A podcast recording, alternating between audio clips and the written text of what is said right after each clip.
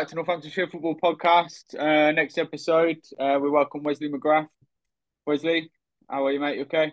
Yeah, all good, thank you. Um, yeah, really, really looking forward to this one. Um, it's nice for me sometimes to be on the other end of podcasts. I've been doing a few um, recently where I've been, you know, sort of in a little bit of host or co-host mode. So it's quite nice to, um, yeah, be on the other side of a podcast for a change. Um, but yeah, no, like I say, really, really looking forward to this one. Uh, good, yeah. Relax a bit, and we ain't got nothing too uh, too scary to ask. Yeah, just relax, chat, relax, chat. um, no, it's good to have you here. Um, thanks for coming on. Obviously, um, first of all, I was going to ask you about obviously.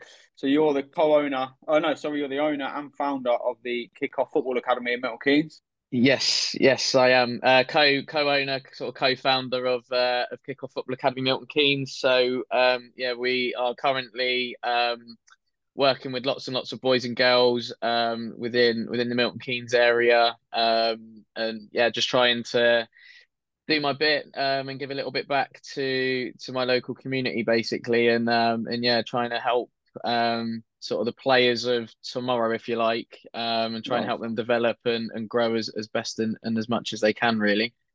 Nice, good. Well, where did the idea from come from of, of sort of starting your own academy there? Yeah, so it's quite an interesting story and quite an interesting journey. Um, I come out of of university um, and I had a, a job at, at, MK Dons in the in the Sport and Education Trust um, and was working with another um, local coaching company as well, um, Martin White Football Factory, um, and I owe a lot to Martin White um, as well. I think if it wasn't for you know, for him, um, you know, I wouldn't be in the position that I am today. So very, very thankful to him because he was the one that gave me my first break and opportunity in coaching. Um, so yeah, come out of university and you know, it can be quite difficult and quite tricky to land almost your, you know, your full time job sort of straight away. Um, and I think people that know sort of coaching, it's unsociable hours um, and stuff like that. So um, I sort of set about trying to to do something. I I kind of but started something out of frustration. Really, I've seen a lot of uh, videos on online that I personally didn't agree with and didn't think was what you would class as good coaching. Yeah. Um so and it just it just got to me in the end and I was there like look I have to do something about this because it's eating me up inside um and and what I thought people were being exposed to good coaching and it was just like you know, how many times do we see on on Instagram in particular, you know, kids doing chops and turns, you know, four Cruyff turns, stick one in the top corner. I never, as a player, I never ever did that on a Saturday afternoon. Um, and you know what I had done was, and I've been fortunate to play in near enough every outfield position when I when I was a player. Um, so I set about trying to do something a bit more on a one-on-one basis with players and being like, right, okay, well, here's what we're going to do with you. So if I'm working with a winger, it's to receive the ball, drive down the line, cut inside, shoot. You know, standard practice that you you would argue that a winger a winger would do on a Saturday. Um, so I yeah. set about doing that and um, landed a, a job role whilst this was going on um, up in back up in Manchester and thought right I'll I'll do a few little sessions you know um, obviously I got my job coming up so you know when I feel like the time's right I can just sort of fob it off. No one will really, no one will really notice. Um, and that was that was that. But my gosh, how wrong was I? Because interest started growing and and stuff like that. So um, as as my name started to get out there a little bit more, I think I started getting and working with more players on a one on one basis. So it made life a little bit tricky. Um, you know, I was coming back for weekends. I had my full time job in Manchester. I was coming back at weekends um, and still working on the on a Sunday and then going back up to back up to Manchester Sunday night. So um, and then I think obviously the the main cliche I think if you like is COVID happened. Um, and then off the back of that, things just for me, I would say really, really took off. So um, off the back of that, started with um, obviously just working one on one with players. We started getting, and I was starting to work with a load more. Um, you know, I ended up with a couple of partnerships coming out of it. One with uh, Willen Football Club, which is a local grassroots club in Milton Keynes. Yeah, so we run their we run their mini kickers program on a Saturday morning. Um, I ended up with a partnership with Jack Collinson Soccer Schools um, to do to do holiday camps. um, and and stuff like that. So yeah, COVID was was the biggest blessing because it gave me the opportunity to assess what I was doing and what I could do moving forwards. Um, and yeah, like I say, it's just year on year just built and grew, and and and now we're we've got partnership with Newport Pagnell Town to run their their kickers and, and Wildcats uh, sessions.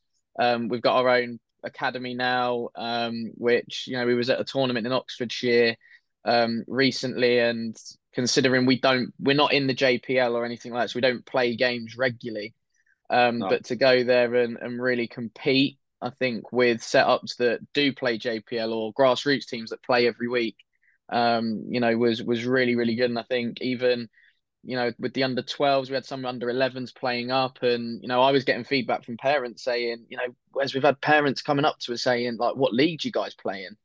And yeah. I'm there like, wow, that was that was the biggest. I think it's probably up there with the proudest moment I think I've had as a as a coach in my time. I've been coaching the best part of 10 years now and that was that was the one for me because to get that recognition um, was was something that it, it makes those those hours that you're putting in that hard work um, it kind of makes it all all worth it for me. So yeah, really interesting journey. I think I've started one on ones about what six years ago now. So um, yeah, like I say, I, I never thought I would have my own my own business and my own you know sort of private football um, business or academy. But like I say, things have just built and grew that it's just meant that it's it's sort of happened and you know we've explored opportunities along the way.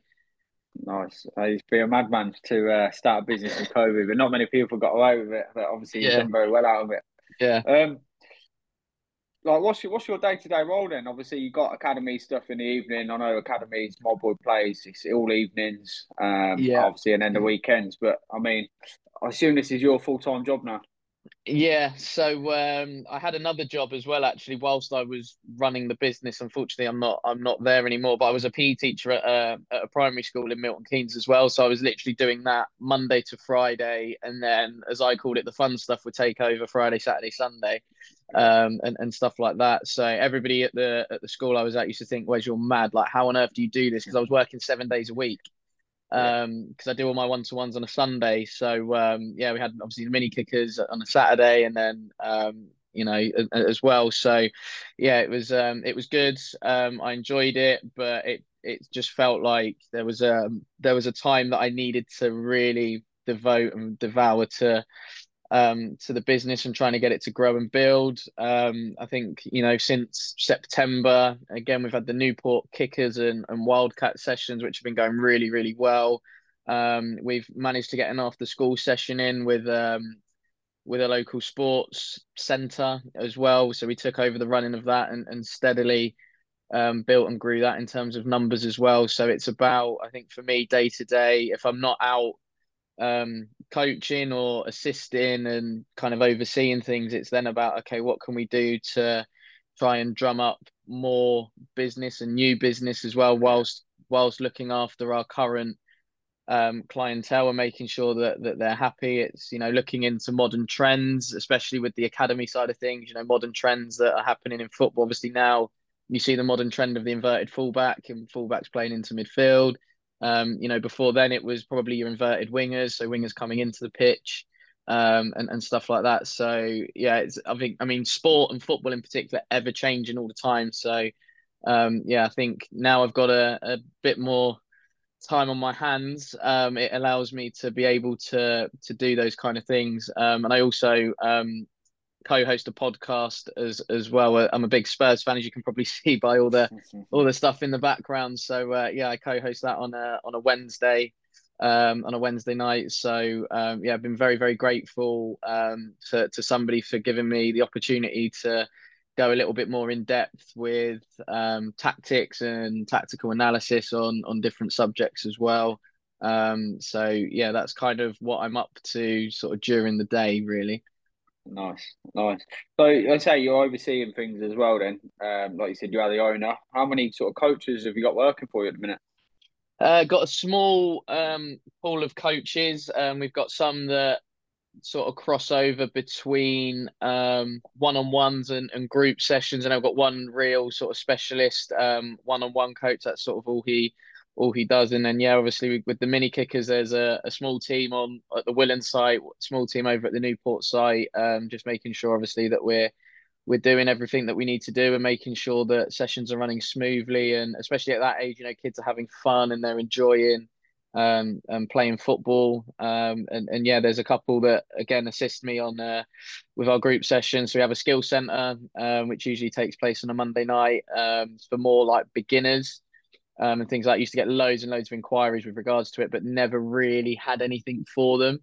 Um, so yeah, trialed it last year um, in the towards the summer, and yeah, we found it it worked, and it was quite an enjoyable environment to be in because there was absolutely no pressure um, you know, for us, if a kid does a drag back and perfects it, then we're we're happy. Um, you know, if they yeah, can perfect the, the technique of a Cruyff turn again, you know, they're happy because they've learned something new. We're happy because we've taught them the right technique. Um, so yeah, we've had that, and then obviously, like I say, the academy. There's a, there's only a few of us. We're we're a fairly small team um, with the academy side of it. Um, but yeah, things are steadily again keep building and, and growing as as we go. Yeah, nice. Um, so obviously your little kickers then, what sort of age is that? What sort of age do you have kids start? Uh, probably the youngest we would have is about four. Um, with right. us, so it's that sort of key four to six um age group. Um, and I think for me that's probably the the ages where you're more likely to learn your how to. So how to do, you know, your scissors, your step over turns, your drag backs, your your flip flap, all these sort of skills. Like that's for me is really where you learn how to do them. Um, you know, within my time doing one-on-one uh, coaching and some of my other coaches as well, I'd have discussions with them and we'd find that we'd get a player. Don't get me wrong, like players obviously start their footballing journey at different times, but you know you're looking at like an 11 12 year old and it's like the technique and the way they're trying to perfect a particular skill wasn't quite right. So again that was another idea behind the skill center. It was you know you're speaking to the parents and it's like oh how long have they played football? Oh they've not played football that long um or yeah they have but you know covid meant they couldn't really get out and practice yeah. um you know skills and things like that so again the idea behind the skill center was just to give that environment that allowed um, young players really to just come in, um, learn new skills, have some fun along the way, and and go home uh, and go home happy. Yeah, nice, nice. Obviously, you said you got a small group of coaches, yeah, but like in regards to players, how how wide is that that number? I would probably say on a week, I would probably say we're looking at about 150. Um, as a rough number. Um, again, it's just building and growing every every day. You know, I'm getting inquiries left, right, and centre for one on ones, or you know, yeah. some people wanting to come and join join our academy um, and and stuff like that. I mean, the academy side of it, I think we've got. I would probably argue about just under hundred kids in there across different age groups. Um, so again, that's that's built and grew massively. I think we're into our third year running it as a whole because um, I did rebrand um, in 2023. Um, so yeah, I'd say it's coming into our third year now, and yeah, we're we're moving in a really really good direction. Like I say, we're now going to tournaments and competing with JPL teams and, and grassroots clubs um, who are training more regularly, playing more regularly than us. You know, we're training once a week and getting fixtures you know, as and when we can. Um, yeah. We are looking into building a, our fixture program. Um, unfortunately for me, uh, people don't want to get back to me on it, so it can be really frustrating in um, yeah, in that yeah, regard. Um, but yeah, no, like I say, we're we're building and growing each each year and and you know all the time. So we're we're doing some good things. I look at some of our age groups, and it's like if we could um you know we've probably got enough for for two groups, but then it's the selling point then of selling it to parents of okay, your child is then going to move into this particular working group, and that can be quite a difficult a difficult sell um, because parents will look at it and go, well, why is my child with that group and not with this group over here? Yeah. Um, you know, we've we've we've had a couple of fixtures before where we've taken a, a large age group or an age group with large numbers, should I say, and we've split them and we've had to reiterate to them um, and parents as well like look we're just splitting them to give them an opportunity to play it's not you know to do with ability or or, or anything like that. It's purely, you know, we've had this opportunity to play. We're going to try and maximize it um, and make sure that you know the players are, are enjoying playing together um, and and developing in in the way that we want them to. Nice. Uh, obviously, you say you've been in these tournaments and, and bits, and you haven't got any teams in the, the JPL league. Is there a plan to put some teams in there in the future?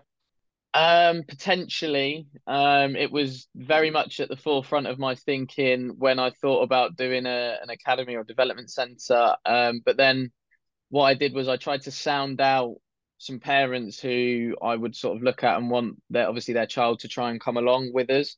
Um, the feedback that I got was that okay, whereas if they're going to come to you, they I need them to I want them to play for their grassroots team, and if they can't play on their grassroots team, then um, you know they're not coming to you. So yeah, there's there's there is an idea there um, and it's something we might look into. But I think at the moment, I think we are pretty happy with what we've got and the direction that we're going in. The, the only downside is I then get asked all the time by some of the parents that are watching. It's like, Wes, can you take these boys every week on a Saturday, um, or can you take over the the team that my son plays for and I'm there like well I've got a little bit too much to juggle unfortunately. Yeah. so uh, yeah I can't I can't do it. Um, I'd love to be able to to give that side of it back but unfortunately I, I can't. And like I say I get asked all the time um, if you had a grassroots like would you take over a grassroots team? Where it's like you know they're, they're trying to sound me out but um, yeah it's uh, yeah it's an interesting one. And like I say it's something that you know, who knows in the future we might we might look at um, and and see where we go from there. Yeah. Do you think parents forget that sometimes that like a coach isn't just a coach and have got a, a life outside of football? Oh, 100%. Um, I'm, I think I'm quite lucky though. I think the parents that I come into contact with are good people as well. Um, but I guess it's it's the thing of you know they're seeing how their child is developing in the environment that not only myself but the other coaches give them um, and they see how they're doing and they're like okay i want more of this because they're seeing a completely different version of their of their child. Mm. um, and you know we've had we've had girls that have come here that have come to us um, you know there's one that was at, that was at oxford at the time she's now at arsenal and um, would speak to her mum and it was like where's she just i just love her coming to to you on a friday and I was like, oh, thank you. But like, is there any particular? And she's like, yeah, my daughter's just a different player. Like, she's just free. There's just no pressure on her all the time. Yes, we want her to succeed and do well, but there's not that right that fear factor for her. Um, you know, and it was like, okay. Um, then she tried to get her husband to come down and and see a session, and yeah, he, he eventually came down and was on the phone to his wife going, yeah, I, I get what you mean now. Yeah, she's completely different. She's completely different. Um, so yeah, he, I didn't. Why, why was he so reluctant to come down? I don't know why. I mean, I was trying to get him down as well. To be fair, yeah. at one point, um, but yeah, it was just that that thing of yeah, I get it. Um, and you know, parents recently have said like, you know, uh, again, my boy is just a different, a different person, a different player. There's that confidence, that that swagger to come onto the pitch and, and do what they, what they know that they can do. And I think, especially as you get old, as we work with the older age groups. For us, it's not so much about coaching them so much. It's more managing and guiding them because they know bits about the game already, and it's just managing what they can do and, and and stuff like that. So that's what I found a lot, especially like working with the younger age groups. What you'd probably argue foundation phase is more coaching um, and teaching, whereas then if you move into like those YDP um, age groups, that sort of twelve to sixteen, it's not so much coaching; it's more managing and, and guiding um, along the way. That's not to say that you don't do that in in the foundation phase, but um, yeah, from what I from what I've come across, um, yeah, like I say, and I think the the level of play that we get is is pretty decent as well. To be fair, so you know we've got that's half the battle for us straight away, and it's just about managing them and just giving them little little subtle points uh, along the way to be like, okay, in this situation, if it occurs again next time, or when you get the ball next time as a winger, go at your fullback in a certain way, or you know, midfielder like, right, don't forget check your shoulders before it's coming. Can you see both the goals before you receive the ball? Um, you know, those little bits of detail is pretty much all all all they need. Um, so yeah, it's uh, it's been quite nice um to to have that as well. Nice. Have you had any any kids that have uh, gone on to sort of bigger and better things? You mentioned there the girls gone to Arsenal.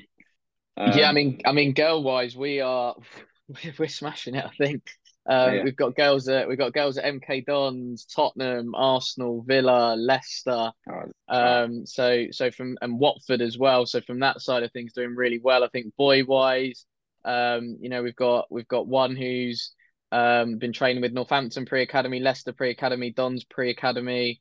Um, another boy at Leicester as well. I mean, that kid is absolutely frightening. Like I've never seen, I've never seen a kid that young just be so naturally gifted at football. Like it's, it's freakish to think. Um, you know, the things that he can do with a football at his age is yeah, is scary. Um, and then we've had one boy as well that's uh, that's come to us on our on our camps and, and had some one on one sessions with us at a sign for Luton um, as well. He got he got picked up at a, at a tournament in the summer. Um, so yeah, that was uh, that was a big moment I think for us. It was the first boy that we've really had that's I wouldn't say made it, but gone into um, an academy environment. Um, it's a it's a small milestone I think for us, um, but again a bit more ratification and of what we're doing is is working. So um, yeah, like I say, girl wise, we've, we're we're we're doing really well, and we get quite a high level of girl player coming in um, yeah. to us, especially for for one on ones and, and holiday camps and stuff like that. Um, yeah, it's just it's just the boys' turn, I think, to to catch up and um, try and get us try and get us somewhere. But you know, we've had we have had some boys go on trial at Northampton. Um, we've had we've I think we got a few in their sort of development uh, centers as well, in their sort of shadow squads. Um, so I think we've got three at under 10, um, one at under nine um, as well. And I get that under nine kid as well. My, if I could describe him, it's just a Swiss Army knife of a footballer. Like you tell him, you tell him to, you tell him to go in goal, and he's diving about like he's an absolute cat. You put him at the back, nobody gets past him. You put him in midfield, he dominates the game. You put him up top, he bags a hat trick. And it's yeah, like, is there anything? Is there anything this kid can't do? Um, so yeah, but and and it's quite interesting actually because he's the first his age group now under nines is the first cohort of the Willen mini kickers that I had oh, nice. um, as well. So it's been really nice to see not only his journey but their journey now. Um, and like I say, they're they're under nines now, so it's like next year under tens, and it's like they, they're getting they're they're getting a bit old for, for for my liking. They need to they need to slow down a little bit. What what's what's the maximum age you love players there too? Uh, academy wise, for some bizarre reason, I don't know why this is. Um, we only go up to under 14. We don't tend to work with players any older than that. I don't know why. Like, I seriously don't know why. Um, but yeah, it's just one of those things that's that's happened. Um, and obviously now as we, you know, hopefully continue for for many years to come, you know, hopefully parents will, will stick with us and we can have and we can go right the way through sort of at least up to under 16s um, and, and stuff like that. Um, one-to-one wise, you know, I've worked with kids as young as sort of six. We don't tend to do them any younger than that. Um, and I've worked with, you know, adults and um, there was a girl that I worked with who's now playing for Cambridge, uh, Cambridge United's women's team. Um, she starred on the first series of the Ultimate Goal um, series that was on BT, um, oh, where it was a bit like uh, Football Icon. Um, I don't know if you remember that show um, where they got like loads of young sort of lads in training camp. I think it was at Chelsea. Um, and like the football's next star that was at Inter Milan. So it was a little bit similar to that, but it was a right. girls' version. and that was done at St George's Park. Oh, nice. So yeah, there was a there wasn't just her. There was a couple of other girls that were also on that show, and I'm there like, you know, looking around and going, hold on, I know like half the girls that are on here, um, you know, one way or another. So, um, but yeah, no, it was uh, it was good, and I think the last session I did with her actually, I just you know casually chatting and just saying like, oh, have you got any got any plans up to much like coming up? And she was like, yeah, yeah, I'm off to St George's Park. So I'm there like, all right, okay, like what's this about? Because I sent her the link to go and apply for it. And um, yeah, she turned around and said, "Oh, you know that link that you sent me?" I was like, "Yeah, yeah." She said, "Well, I've got in." And I was like, "Oh, blimey, like bloody hell. Um, so yeah, watched it like literally. I religiously watched that first series of Ultimate Goal. It was like right at this time, don't talk to me because I've got to I've got to watch this. Um, so yeah, no, that was a that was a really good really good series. So yeah, like I say, I think academy wise, up to under 14s at this stage, um, and one to one wise, you know, I'm open to kind of any age really. Yeah, nice. What's the future hold there for for your academy? There, are you just looking to expand further? Are you going to take their majors a bit higher? Yeah, definitely. I think you know, you know, I've got I've got my dreams, my goals, my aspirations. You know, I want I want people to come and sort of see that you know every Friday night the Astro is absolutely buzzing with energy and with with people, with players and and and stuff like that. So we're doing we're doing all we can, um, especially obviously in the younger age groups a bit more. So I think it's a bit easier um, for us to recruit at younger age groups because they don't have that thing of being at a Donset or a Northampton or a Luton. Um, you know, like, oh yeah, well, we've heard all this spiel before. You know, we've been at this setup for say three years. Nothing's really happened. Are you going to be the same as? Um, and don't get me wrong, I've had those conversations with people before. Um, and it's a, it's an even harder sell at this at that point. Um, whereas younger ones, they haven't, like I said, they haven't got that baggage. Um, so we we can come in and be like, look, we we love, you know, little Louis, for example, and we we think there's something there, and we'd love just love to work with him a little bit more if we can make that happen. And um, yeah, like I say, it's it's just about us building and growing as much as we can. You know, why can't we have two groups for for each age group one day? Like why can't that be why can't that be a possibility? Why can't that be a reality? I know we've got quite a lot of competition um not only with donset or northampton um there's obviously afc rushden and diamonds that have their like jpl set up.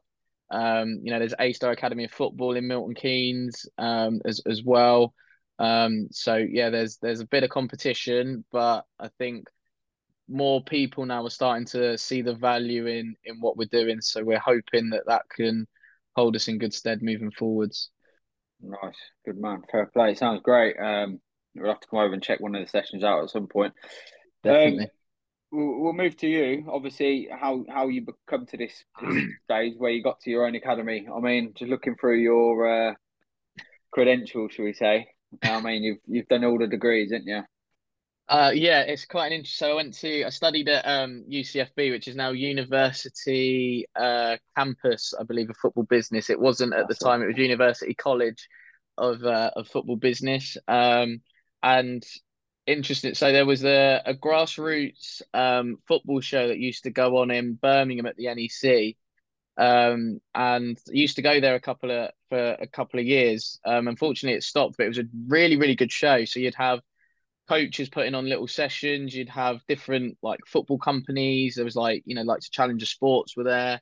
Um, I think even Joma had a had a stall there um, as as well. Um, and yeah, it was just really it was really really good. And I'm gutted that they actually stopped it. Um, but yeah, I think I was caught or somebody caught me from UCFB. Um, you know, asked how old I was. I think I was about 15 at the time, 15, 16, and um, yeah, just caught me and yeah, just I signed up for some I still to this day don't know what I signed up for, but I pretty much signed up for something and um yeah, I kind of finished school a little bit. I was thinking I was at college, um, and just sort of wondering what my next steps would be, what route I would, what path I would go down. Um, and this, and I'm I'm gonna say this in the nicest possible way. UCFB battered me with emails, and I mean battered my email inbox. Um, just with you know, come for an open day, come for an open day. Um, and I think I just got annoyed. And my mum said, like, what's the matter? And I said, this UCFB keep emailing me, mum. Like, and she was like, well, just go and have a look. It might not be for you, but just go and have a look. Um, so yeah, went. They had a. I think they were in the process of opening up their Wembley campus at the time. Um, so I'd gone and had a look at Wembley, um, and obviously having a look at Wembley Stadium, there's there's far worse places in the world to kind of have a look around, and um, and, and stuff like that. So yeah, I ended up having a look around at, at, at Wembley. I was actually down to do football business and media um, at Wembley. So I thought, right, because I was that kid that used to commentate when they played FIFA. Yeah. Um, and I, I, know there's more of us out there. I know there's more people well, yeah. out there. Um, so I was that kid that, like I say, used to commentate uh, when I played FIFA. Um, someone's definitely going to spam the comments and say how sad that is, by the way. Um, so I was down to football business and media, um, and then I was on an open day. Um, and then they suggested sports bit or they put up sports business and coaching and I went with my mum. I think the first time I went with my dad and he was just there like, yeah, you're gonna have to go with your mother. Um, so I ended up going with my mum to Wembley. They mentioned sports business and coaching. We kind of looked at each other because I was actually coaching at that point um, with Martin White Football Factory. Um, so yeah, I, I did say like, look, we kind of looked at each other and it was that look of we're gonna have to go up to up north to Burnley um, where it was at the time, Turf Moor. Um, and yeah, I think looking back, it was probably one of the best decisions I made because I moved away from home. I was away from all my comforts, and you know, I think it, it's definitely you know made me a part of the person that I that I am today. Um, so yeah, study sports business and, and coaching there. We did two years at Burnley. Um, so you know, you're walking into to Turf Moor every day. I think at the time Burnley just got promoted as well, so it was like the novelty of walking into a Premier League football stadium like oh, every day. Yeah. Um, don't get me wrong. After yeah, after about three weeks, the novelty does wear off because you're there like, well, it's uni. I don't see it as turf. No. I see it as uni. Um, so yeah, and then um, we got pulled um, over to the Etihad, and everybody was speculating at this point. We are like, okay, what is actually happening? What's going on here? And we got told that the university was moving from Burnley to to Manchester and to the Etihad. Um, so yeah, I, I, ended up doing my final year undergraduate um, there uh, at, at, the Etihad, uh, the bright lights of Manchester, which were sometimes a little bit hard to say no to um, as as as I'm sure most young people uh, will find out. Um, so yeah, I had that. And then obviously I came back. Um, you know, had started up doing the coaching again. Started doing my my one on ones, that kind of stuff, and yeah, got a phone call from a football media company um, called Football for Football. Um, I interned with those guys um, whilst I was at uni. Absolutely loved it. Like it was pretty much like I, I don't know if it was because it was new and it was cool. Like yeah, I was the one traveling into Manchester to do like an internship for a day, um, and and stuff like that. So I did feel like the cool sort of teenager bowling into, you know, to to the student union, being like, yeah, I've just had like a day's work today, type of thing to the, um, and and stuff like that. So yeah, I got the call to to see if I wanted the job full time. I couldn't really turn it down and um, unfortunately for me, it didn't work out, um, but I'm still in good contact with the with the person now. Um, and yeah, met up with him. I've met up with him several times, even since I stopped working for for that company. Um, and yeah, so that because that didn't work out, I was there like, okay, what am I going to do? Um, I still had a bit of uh, time on a flat that I was renting, so I was like, right, okay, what am I going to do now? Um, and then I think I went over to UCFB um, and picked up a leaflet, and it had a picture of me in the promo material. So I'm there like okay, for the for a, for a master's degree. So I'm there going right. Well, if I'm in the promo material, I've got to kind of go for it. Um, so they were they were offering um yeah they were offering out master's degrees in uh, football coaching analysis, and I thought, do you know what? Whilst I'm at a bit of a crossroads, let's go back to uni. Let's do a bit of do a bit of more studying and um, yeah, see see where uh, see where it would take me um, and see where it would go. Um, but yeah, I didn't actually want to go to university. I think I was playing for Olney Town at the time. Um, anybody that knows Olney, it's a very very nice area, quite a wealthy area, and it was that. It was almost that expectation, I think, from my, my teammates that they were going to go to university, whether they wanted to or not. Um, so it was a bit like, well, no, I'm not going to go because I just want to be. I don't, you know, I don't want to go to uni. Like, you know, come back with loads of debt and all of this kind of stuff. And yeah, I've ended up with a master's degree, so I don't know how that's worked out. Um, but uh, yeah, it was just that thing of like just going against the norm. I think for me, and just going, no, I'm gonna, yeah, I'm not gonna go. And then, like I say, I've ended up with a with a master's degree off the off the back of it. But I'm pretty sure now that's my that's my studying, if you like, done done for the moment. You're done for now. Yeah, Masters. Yeah. I mean, that's us last to have, isn't it? So, mm. no matter what, I mean, that's as far as it goes. You got a Masters, which is unreal anyway. Yeah. Um. Yeah, but I mean, I mean, you've got other awards there, haven't you? Um, looking at your MK's most inspiring fitness PT and coach award that you received last year. Yeah, yeah. What was that about? How did you get nominated for that? Oh, this is quite a funny story actually. So, um, yeah, I want to say about February last year, um, I had a screenshot from a parent who is also my partner's PT, um, and she had voted for me. So she just literally just sent this screenshot through, and I'm there like, okay, yeah, nice, but what's what's this about? Like, what's it for? And she was like, "Do you not know?" I was like, "I genuinely have no clue what you're on about right now." Um, so she said, "Oh, you've been nominated for an award," and I was like, "Have I?" And she was like, "Yeah, yeah, it's the MK Inspirational Award. Um, you know, it's a, it's quite a good, it's like a really prestigious award, I think, within the area. Um, and and yeah, you've been nominated." And I was like, "Oh, right, okay. Um, I'm think I'm trying to watch City Bayern in the Champions League um, at this point." Um, well, that was me gone. I was like, have you got a link that I could like use or like send out to other people? Because obviously, if I've got nominated, I want to like tell every like she sent me this link. That was me for the next two hours, blasting this link out like here, there, and everywhere. Um, and and yeah, so that was that was that, and I genuinely had no, obviously, didn't know that I got I got nominated in the first place, but I had no idea that I was even, you know, going to win. So yeah, I had the awards night at, at Stadium MK um, black tie event, and uh, yeah, it was it was a massive shock because I looked at the people in my category, and it was a it was a tough category. Like there was there's some people there, like you had the women's manager for the MK Dons women's team, like you had. Uh, a goalkeeper coach who's done a lot for for the community um, within Milton Keynes, been doing it a long time. You know, there was other people there, and I'm just there like, okay, yeah, this is if I win this, wow, because um, like I say, it was a tough category, and who I was up against, in my eyes, held more prestige than me. Um, but then, yeah, when the when my name got called out, it was yeah shocked, but uh, what a what a what a night that was. We had a we had a good night. Um, put it that way. Um, yeah, so, did, yeah.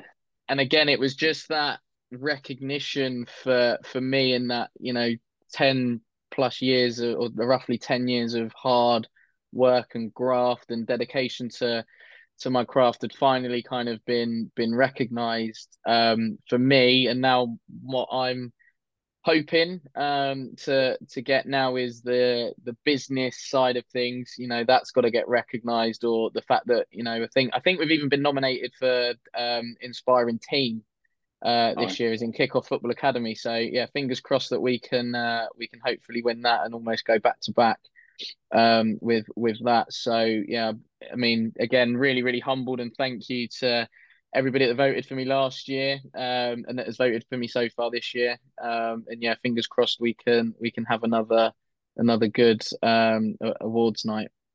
Yeah, good. Where can uh, where can people vote for you there? Uh, it's on the MK Inspirational um, Awards website, um, and then you would need to either select best business or um, most inspiring uh, local team. I think it is.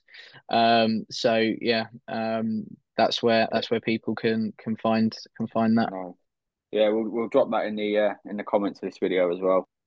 Perfect. Uh, go and perfect. check it. Go and vote now. Um, yeah, talking about you a bit more then. Obviously, you said you played there for Olney. Um, did you have much of a playing career before that?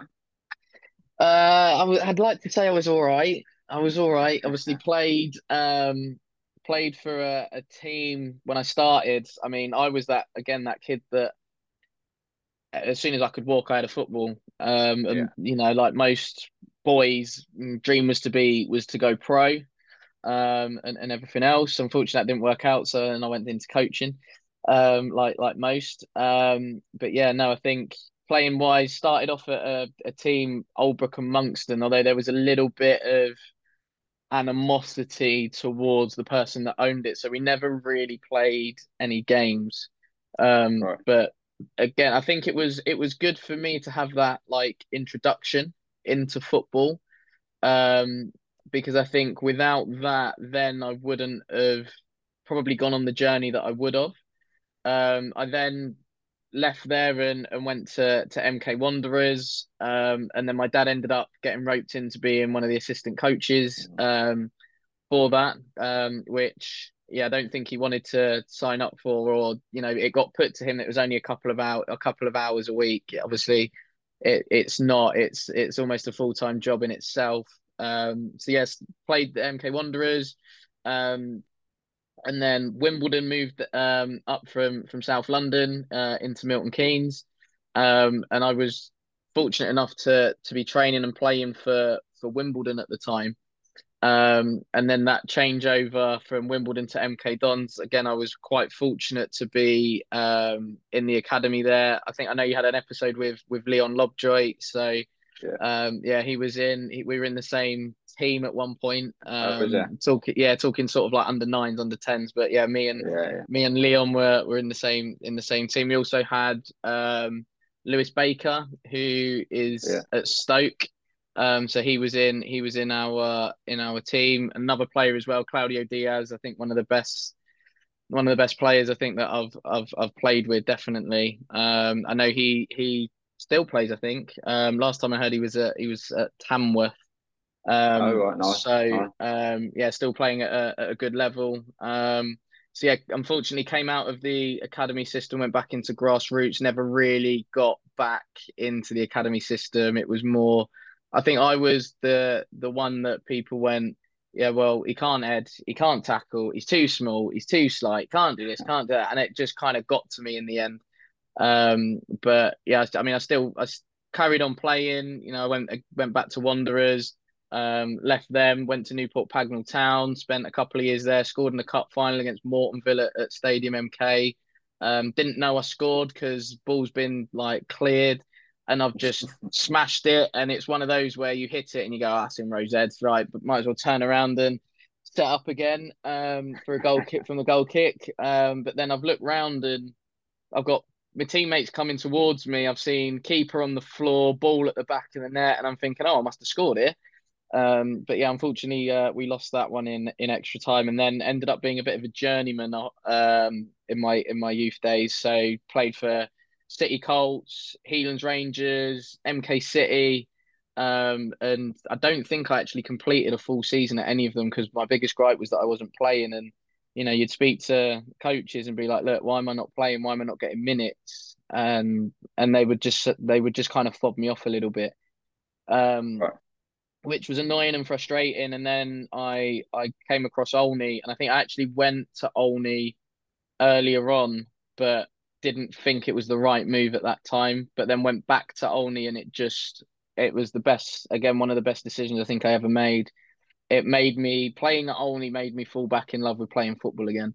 Yeah, um, nice. because I'd been shafted so many times by different coaches and I it was just that right Wes you you know what quality you have bring it to us and go and express yourself and go and play and that was kind of all I needed really um I didn't I wasn't obviously interested in you know getting back and defending and doing the dirty side of the game which is quite interesting now because if you were to ask me what topic I prefer coaching, it's defending, um, right. as opposed to attacking topics. And I was an attacking player. Um, so yeah, I was uh, yeah just came across playing for Olney and yeah played in the Milton Keynes MKDDL. Um, then they had a, an 18s team that played in the floodlit league. I think it's the Northants Senior Youth League. Yeah, um, I don't know. It's good league. Is it still going? Yeah, yeah I used is, to love. Yeah, really good quality there now. Yeah, um, so um, yeah, I used to love that because I think it was just that novelty of playing under the under the lights.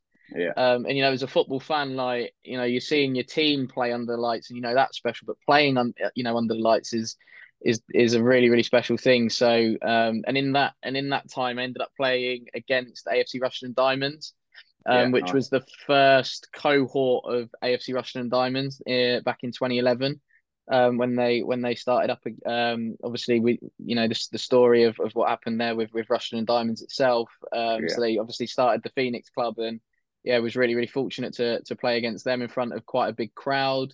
um, and had a good game as well. And I think the manager shouted me out after the game as well, which was uh, which was quite nice. I think I was at college at the time, and uh, yeah, my, tutor had um, pulled it up and um, right, showed it showed it in front of everybody. And again, I think the college days for me were really tricky because again, I think I struggled to make that transition from junior football into you know that college football and in, into um, into kind of men's football. I think I struggled with that transition um, when I was at college, but I learned so much in terms of, and I think that shaped me in terms of some of my values now that I take into coaching. Um, so yeah, come through. Uh, only played North Bucks um, as as well on a Saturday. That was interesting. So playing that at sort of 16, 17, um, you know, you're you're playing against men that men in particular, but those that have been out on a on a Friday, and you know it's the ball or you that are getting past, not both. Um, but again, really, really enjoyed enjoyed my time there, um, and then got opportunity to play in the Olney Towns reserves, and even had a little I had a little cameo in the first team away at um, Oadby, um, right. as well. Had a little cameo um, there. Um, but yeah, I think mainly played in the reserves, um, and yeah, loved it. Like I say, gave me that love and joy to to play football again. And yeah, like I say, it was. And I think a coach that again I think I owe a lot of credit to is Ryan Hill, who's who works at Northampton Town. Um, stumbled across him at, at Olney, and yeah, again he just said to me, "Wes, you go out and play. You do what you you need to do. We'll get the ball to you. Um, you know what you're doing." Because I think he knew that I was again doing a little bit of coaching um, as, as well on the side. Um, and he just said, Yeah, look, you do what you got to do. We'll get the ball to you. And once you get the ball, you just do your stuff. And I just needed that freedom to just go and play. Yeah, and, nice. and he gave that to me. And I felt like I'd seen pretty much enough of the game by 18. But then, you know, Ryan came in and, and just opened my eyes to new ways of training and training sessions became fun again. And, you know, I felt like I was learning. And I think we had a really, really good team. It was unfortunate um, that we couldn't stay for a little bit longer. I think Ryan himself had to leave due to other commitments, and um, you know, I think majority of the lads stayed, but then I think it's sort of the turn of the year, um, especially at that level, you see a big turnover of of player, and I think that definitely happened. And um, I then ended up not playing um, and was getting really, really frustrated Um, because um, I think I went for a spell of about two months, maybe two and a half months, where I was just coming off the bench being an impact player. But then all the lads in the in the bars and stuff after the game would say like, "Yeah, well done, Wes. You did really, really well today." And even the manager would say like, "Oh, I thought you did well when you came on." So you're going, yeah. okay, well, surely that's got to stand stand me in good stead then to start the following game, and it never really came. And I think we we ended up playing against Irchester, um, and we took an absolute tanking that night. It was a bad one. Um, so I think we lost seven one, um, and yeah, I think again, uh, Mr. Beeman, um, sort of uh-huh. Mr. UCL himself, um, yeah. shouted me out on a on a match report and made a made a, an approach um, for me to go to go over to Irchester, and yeah, it was again I had a fresh start. I think it was just before um, I kind of went back to uni, I think, or I was just going to uni at that time because um, I took a year out before going. So yeah, in that year out towards that sort of end of season, I I, I ended up going to Irchester and yeah, a little bit different for me. Ended up playing wing back a lot of the times, and I hated it. Right. I'll be honest. I don't know what. Who was the manager at the time? Beeman. Um, oh, Beeman. Sorry, yeah, yeah, yeah, So yeah, Christ knows what he saw to put me at wing back. Um, because yeah, running up and down, up and down was never my never my thing. But give me the ball and I'll try and do something. Um, so yeah, I spent a little bit of time there. We had a good group. Um, people like Chris Gell, um, who was there, um, and Jeff Busby. You know, some real sort of old experienced heads, and then there was some there was some young lads that came through as well. Uh, Lukman Abdullah um, was one who who was sort of in and around my age. Um, and like I say, yeah, we had uh, Chris Love as well. Um, so yeah, good, a really good set of lads. Um, and I think I played my last game before I went to uni against Olney actually, so it was quite sentimental. Um, and yeah, that was a, that was a good game. Um, and then went off to uni, and then um, I think I did a summer out in America in my first year at uni. Came back second year, um, signed on again. It wasn't really in my best interest really to kind of continue playing, but um, yeah, I think it was I think it was Jelly, to be fair, um, and and Lenny um, that kind of convinced me to to sign on. So I signed on for a little bit, but didn't really play um, many games, and I think I sort of came back um, and, and and stuff like that after being at uni, and yeah, signed on for Urch, and it, it didn't work out. Um, I think there was a few other things that I had. I think I had uh, a few other things going on and over the spell of a couple of weeks, and then never really got back into it. Obviously, I couldn't train much because I was coaching, um, and yeah. I made that clear to to to Gel, um, and just said like, look, I'm obviously I'm coaching and I'm gonna have to coach on the days that we're training because that's how I've got to make my living. Um, he understood that, um, which was nice. Um, but yeah, it, it I never really, never really um got back into the team, and I think the the frustrating thing for me was we went away to Bourne. Now, if anybody knows about Bourne Away, they know it's an absolute mission, especially from like Milton Keynes as well. It's obviously a little bit further. Um, but I know obviously from the like Northamptonshire point of view, it's still a bit of a way.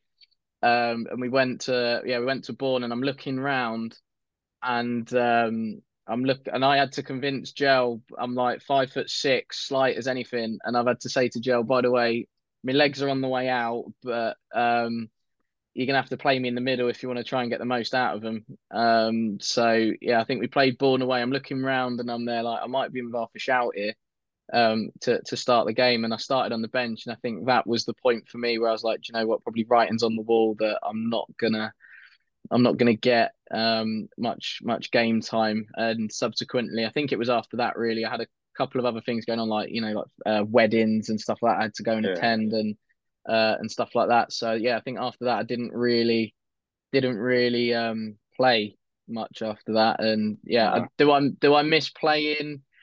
uh, that was a question that got asked of me a lot, um, especially as I pretty much transitioned out of playing. Like, do you miss playing? Do you miss playing? And I was there like, do you know what? I probably don't um, because I'm just so focused on coaching and building that up. So, um, yeah, I think there was a couple of players that I've been and watched, and I was like, yeah, I don't, I don't miss it any anymore. No, I have I have flirted I have flirted with the idea of making a comeback, but I think it would take a lot um a lot for me to to do that because uh yeah I haven't kicked a ball now in a, a, little while. Um so yeah it'll be six seven years I think since I last kicked a ball properly. Um yeah. so yeah and and then alongside that obviously my body tells me when it's when it's time to stop um so I've got quite bad calf muscles, so they tighten up to the point where they'll cramp. Um, but right. it's not a cramp that you just go, yeah, you're done, right, off you go. Um, that like when they cramp, that's that's it, that's time, it's it's game over. And um, and I think my body's just given up on me. I've had problems with knees recently. Um, you know, when I've been teaching, um, you know, done my knees a couple of times. Um, done my hamstring on a coaching course as well, so that pinged. That was nice. Um, I was trying to trying to relive my youth on a on a particular session, and my hamstring just told me that he didn't like it. Um, so yeah, my body's my body's uh, telling me it's time to it's time to stop. I think so. Yeah, just stick to coaching, and I think I'll be all right. Okay. Yeah, I know you feel this weather's not not agreeing with my knees, to be honest. So I, am with you on that. Um, just backtracking slightly, you said you went to America there for a summer. Um, yeah. I had a little scroll for your Instagram and I see you in a British soccer kit. Did you play much over there? I didn't play. No, that was through um, Challenger Sports. Um, so they came right. and done a recruitment uh, day at uni, um, and then they came back um, for us basically to do our interviews. But the the worst thing was, um, it was our refreshers uh, time at uni, um, and I was I was obviously a first year, so you know, you, it's that back into like right back at uni after Christmas, like right, we're we're going out to I think that was the good thing about my university as well. It was it was small at the time. It's it's grown massively now, but it was really small at the time. So, you know, I would I would know things about third year students. I would know like their name, where they're from, what football team they support, what course they were on, what they were looking to do like going forward. Um, but I would know that about the majority of the third years and the second years as well. Um, and I think we were we were on a night out in Manchester the night before Um, and I think we actually bumped into Chris Powell, believe it or not, um, Right. in in in nightclub in Manchester. So there was a few of us from the, the the uni team, and we got him in, and yeah, got him in our, our team photo, which was quite funny. Um, he absolutely loved it. And then I think yeah, the next day I was running off, not a lot of sleep because I didn't drink too much the the night before. So um, yeah, I uh, yeah wasn't on much sleep. Um, but yeah, past the interview, I think with with flying colours and yeah, then I, I think it was around the Easter time. We went for like a training weekend at Warwick University. Um, and yeah, that was that was interesting. So obviously those coaches were putting on sessions for us um, to pick up little things along the way, and you knew and you could see those coaches that hadn't really planned much um, Yeah. because they would they literally like took what the what the uh, you know the coaches that are already going out there um, what they were doing um, and, and stuff like that. So, yeah, I think my session was completely different. And it was like, it was almost that like 50 different ways to dribble. And I think in the end, because we had to join in in the sessions, like us, us, we got bored of hearing the same, same old, same old, same. And I think the, the, the sort of regional directors and the returner coaches um, that were there also got tired and fed up of hearing the same thing. So in my I was always going to do a passing session, so I did it, and it was as if like I'd you know invented something brand spanking new. They they, they absolutely loved it, and um, not to blow smoke or blow my own trumpet, but I was the I think I was the first person to get a handshake from the regional directors um, on that on that training weekend. Nice. Um, nice. so yeah, I did I did a summer out in uh, Denver in the Denver region. So that's like Colorado, Utah, um, yeah. Salt Lake, you know, sort of out there. Um, and yeah, absolutely loved it. I'd put it up there as one of the best summers of uh, of my life, really, because um, you know, you're you're you're traveling the world, doing a job that you, you love, and you're and and stuff like that, and you're seeing a different part of the world, new country. Um, you know, you, you got to stay with a host family that would that would seriously look after you. Um, like nothing was ever too much trouble. Um, and it was the year that the year that Spurs were out playing the MLS um, All Stars. Um, and I got told about it literally as I landed, pretty much. So I've gone in, met one of the people that was going to take me um, somewhere, and yeah, it was like, oh, did you know that um, Spurs are playing the MLS All Stars? And I was there like, no, but I do now, um, and I need to get a ticket. Um, so one of the host families, um, I think I was going banging on about this game for ages, and my mum was sending me like links to try and get tickets that weren't happening, and I'm there like, oh, you're joking, like. My team are on my doorstep because they were played in Colorado at the Colorado Rapids Stadium, uh, Dick's Sporting Goods Park, I think it's called. Um, but they were literally on my doorstep, and it was like, I'm not going to be able to see them. Like, are you winding me up? Um, type of thing. So, yeah, I was staying with a host family. I've gone out to do a camp. I think we're back late one night because of uh, thunder and lightning. Um, so standard procedure for that is you've got to wait 15 minutes um, for it to sort of pass over. Um, I've come back home and um, yeah, the I've explained like look, I said, look, really sorry, I'm late. Had to, you know, um, extend the camp a little bit because um, we did a camp in the evening. Um, so it was like, look, had to, you know, do um, we had to stay because thunder and lightning. He was like, yeah, no, that's fine. And the dad has got uh his laptop on this like footstool. And I was going, look, I'm just gonna, you know, grab a shower and uh, and kind of get settled for the night. And he was like, before you go, um, I need to talk to you.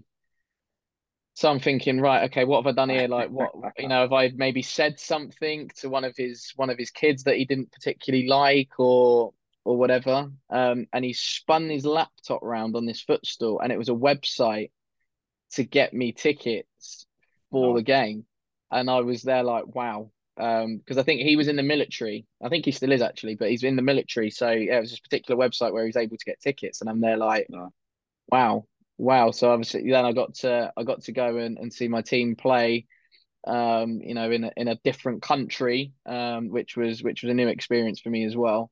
Um, and yeah, no, like I say, it was brilliant. Uh, you know, staying with with families that really really looked after looked after us uh, and, and me in particular. Um, kind of met my American twin, as I call him. Because um, we just hit it off. It was literally like it was the same. Th- it was questions of like, are you a Messi or Ronaldo fan? I'd say like, oh, I'm more Messi for me, and he's like, yeah, me too, me too. And it was like it was just freaky the amount that we had in common.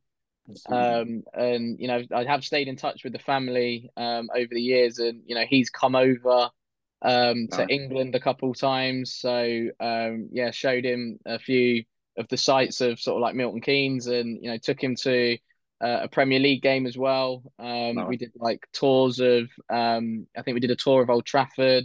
Um, we had a little bit of a look around Wembley Stadium and, and stuff like that as well. Like obviously took him to London, like Oxford Street, um, all of that kind of stuff. So um, yeah, no, that was uh, that was good. And then oh, I think good. there was another summer that he came over and um, he ended up kind of working with with me um, when I was working with Martin White Football Factory. So he kind of had like an extra an extra body on the camp, and he uh, he absolutely loved it um, as well. So uh, yeah, no, it was uh, it was a really really good summer, um, and I think for me personally, turned me from a from a boy to a man because I think if there was any problems, it was like right, I've got to sort this out myself now. Whereas I think before it was like mum, dad, like how how do I go about you know sorting this out a little bit.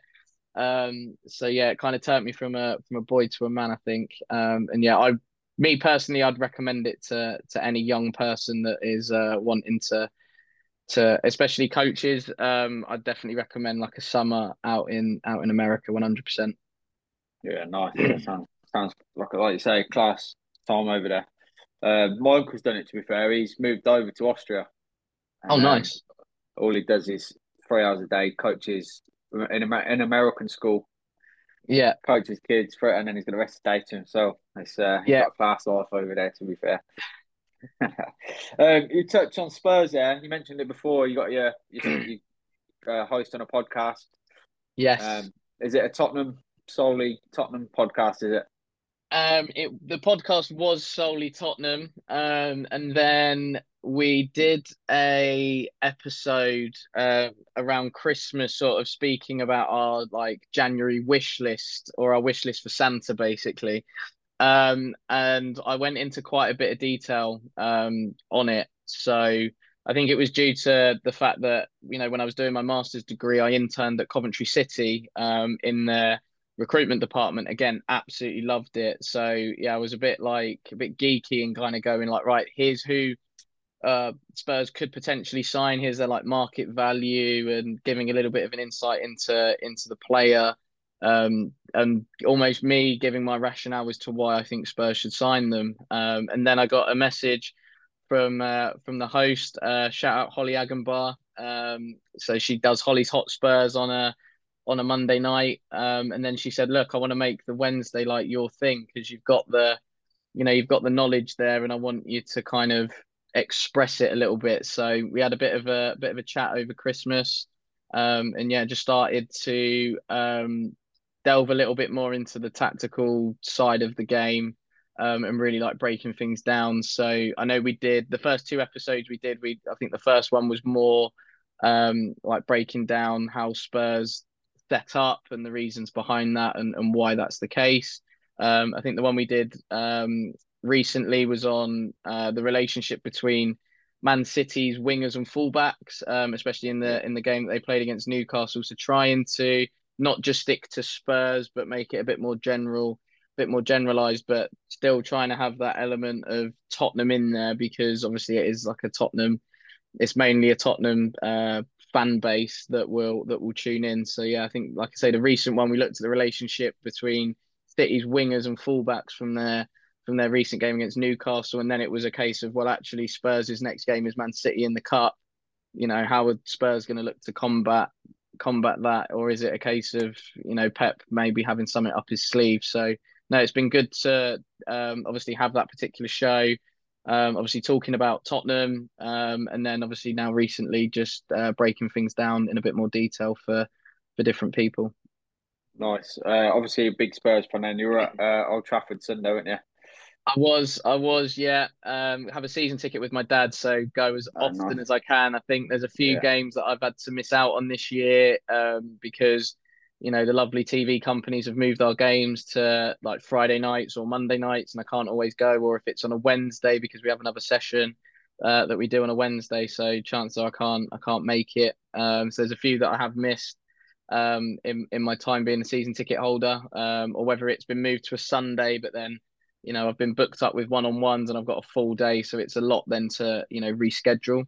Um, yeah. But yeah, try and go as often as I can. And yeah, Old Trafford on Sunday was uh, was brilliant. I think it was up there with the best atmosphere in the away end that I've experienced in uh in a while. Um, I was at the Etihad, and yeah, it was nice to obviously get nick an equaliser, and it felt like a win with that last minute sort of equaliser. Um, but I think it was just everybody was just so cold at the Etihad.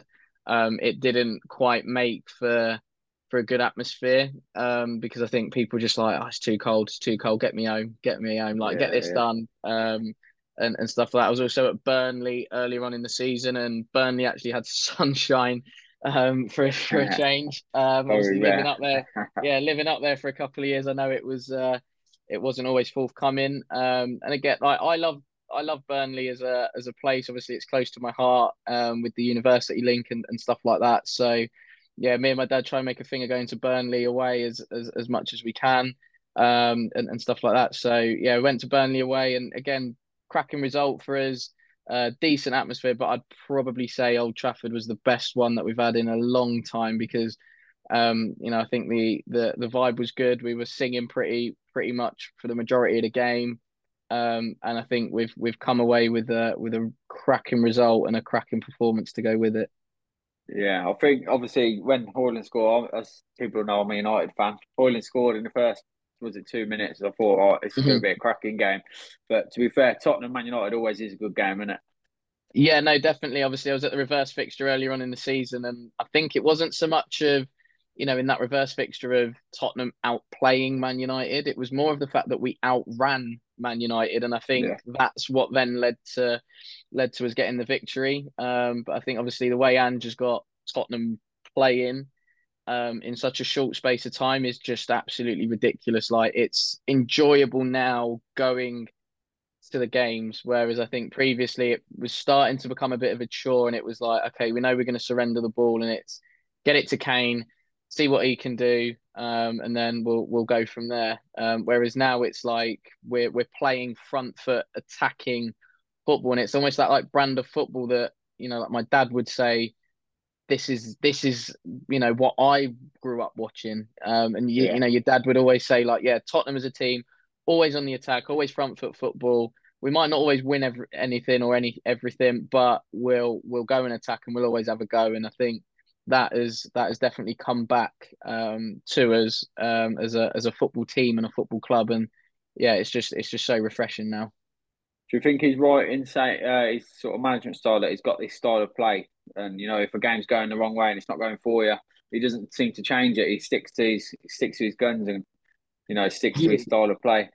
Yeah, I think the the don't get me wrong. I was obviously I was at the Brighton game as well. That was a that was a stinker. Um, and I think the Wolves away game. I didn't go to the game, but I watched it, and that was a bad one. Um, but I think the Wolves one was more okay. We've gone one 0 up. We're reverting back to Spurs of the last four or five years of like get a goal up, sit on it, um, the the Brighton one was, I think, was bad day at the office.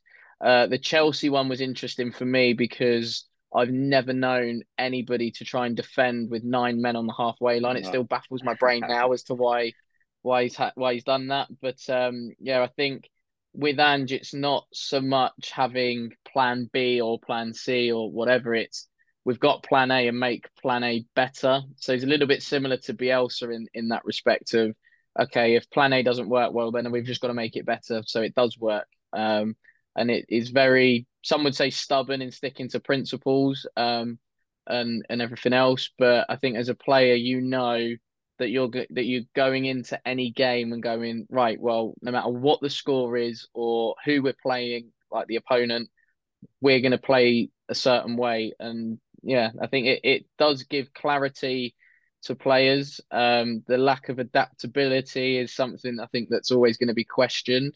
Um, but I think the message is clear. Like this is who we are, and this is what we're going to do. And yeah, bring on bring on anybody. Um, and we're still going to create chances. We're still going to, you know, have a go at, at a team, and um, you know whether we are, you know, three, four nil down. Like I say, the Brighton game, I know it finished four two, but that could have easily finished six all, um, and hmm. Spurs could have actually nicked a point. Um, we had a few good chances towards the end of the game, in particular. So it's like, well, we've just been battered by Brighton for you know seventy five minutes, eighty minutes, and then all of a sudden we like we want to start turning up and you know trying to get back into the game and you know could have easily done it. So um, it's exciting um, but yeah there's going to be bumps in the road. I think every every club's going to have them um, no matter what style of football you play. But it's it's been an interesting watch to see that transition and almost see uh, I wouldn't say a new coach because Andrew's been about a while, but a new coach coming into the Premier League in particular and just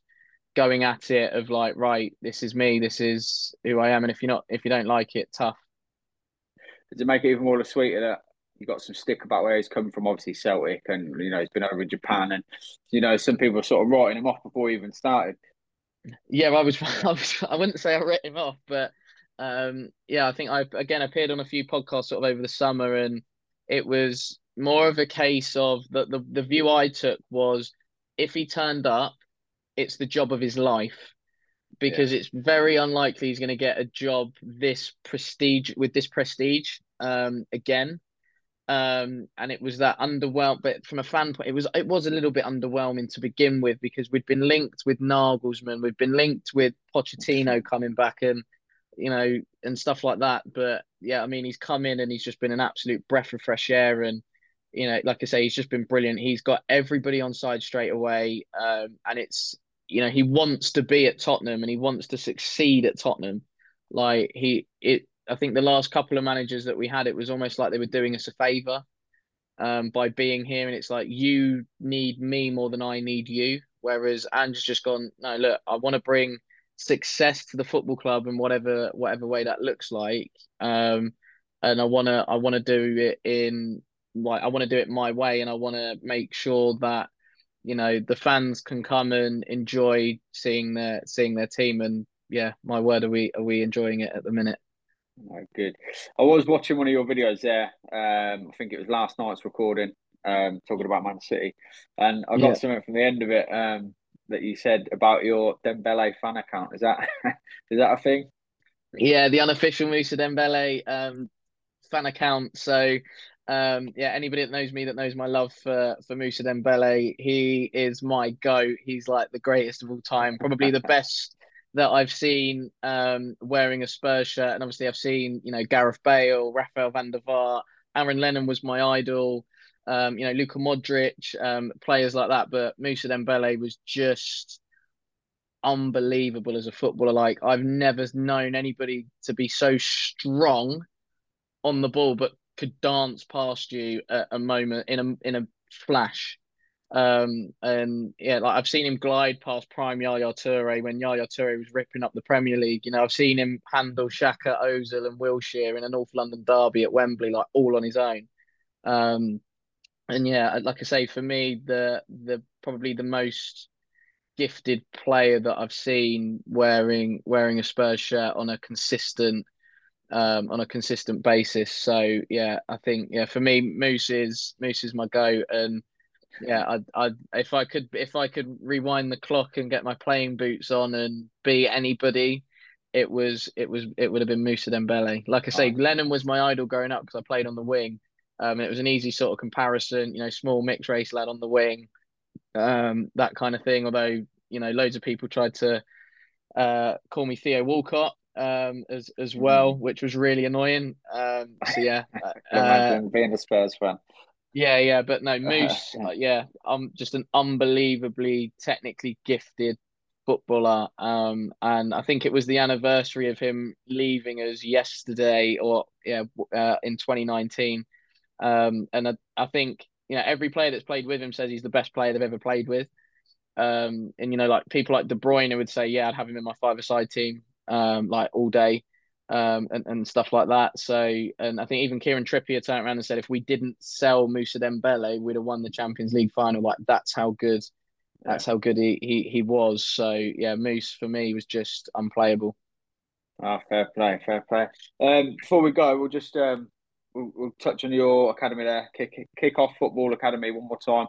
Um, just let us know where we can get in get in touch and where we can find you and how we can get involved. Yeah, so Kickoff Football Academy um, or at Kofa MK uh, across all the different um, social media platforms. So that's uh, Instagram, Facebook, uh, TikTok, um, and YouTube as well. Um, like I say, we we run lots of different sessions, catering for different ages um, and abilities as well. Um, boys and girls are welcome as well. Um, we don't tend to um, just pigeonhole ourselves into only working with one type of demographic. You know, I think we we see everybody as a footballer, and if you're coming with us, you are a footballer, and you want to develop, and we just want to help you um, along the way and along your your footballing journey. So yeah, if we can do that in in any way, then uh, then yeah, please get in touch, um, and we would love to love to help you. No, uh, good man. Like you said, we'll drop all the uh, all the information in our comments as well. Um, appreciate your time, mate. Um, hopefully, we'll get a few people up to your sessions. Yeah, that would be good. That would be good. Yeah, thank you for having good me man. as well. It was uh, it was nice. No, good man. I appreciate your time. Um, and I'll, I'll see see you again soon. Yes, take care. See you soon. Stop, man. Thanks a lot.